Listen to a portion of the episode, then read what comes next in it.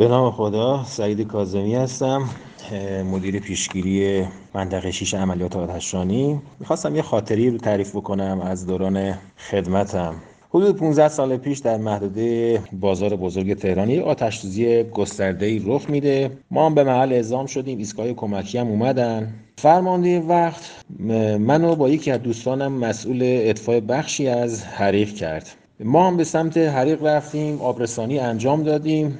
دیدم که اونجا یه راسته مغازه آتیش گرفته حدود چل باب مغازه. چپ و راست هم مغازه های سمت چپ هم راست حدود شاید هفتاد متر یک کوچه مانندی بود. کاملا شعله بر شده بود. خب دیدم حرارت خیلی بالاست خیلی وحشتناکه و ما اگه جلو نمی رفتیم اون حریق اطفا نمی شد به همکارم که با من بود گفتم پشت سر من شما فقط حرکت کن من میرم جلو. حریق رو می‌خوام اطفا بکنم. شما فقط منو خیس کن. فقط این سلوله رو بگیر روی من منو خیس کن تا من اونجا کباب نشم. من همینجوری که می‌رفتم جلو چپ و راست مغازه ها رو یکی یکی خاموش می‌کردم. به دوستم گفتم فقط یک لحظه هم از من غافل نشو. خلاصه شروع کردم به اطفا چپ و راست همینجوری خاموش می‌کردم می‌رفتم جلو. تا جایی که حریق خاموش شد. حدود شاید یه ساعت شاید یه ساعت و نیم طول کشید که ما این کار رو انجام دادیم. بعد اینکه این مغازه ها رو یکی یکی ما اطفا کردیم یه دفعه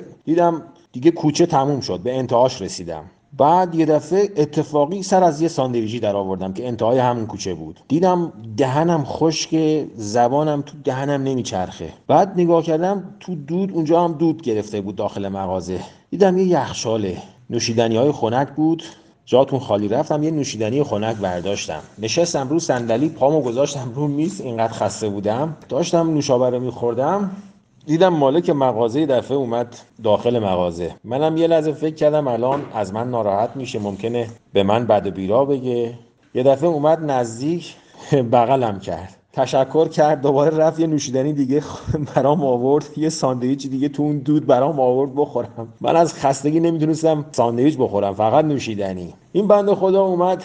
بعد دوستای دیگه ما رو هم دعوت کرد داخل ساندویجی اونجا هم به همهشون نوشیدنی داد. این بود یه خاطره گفتم شاید شنیدنی باشه. ممنونم.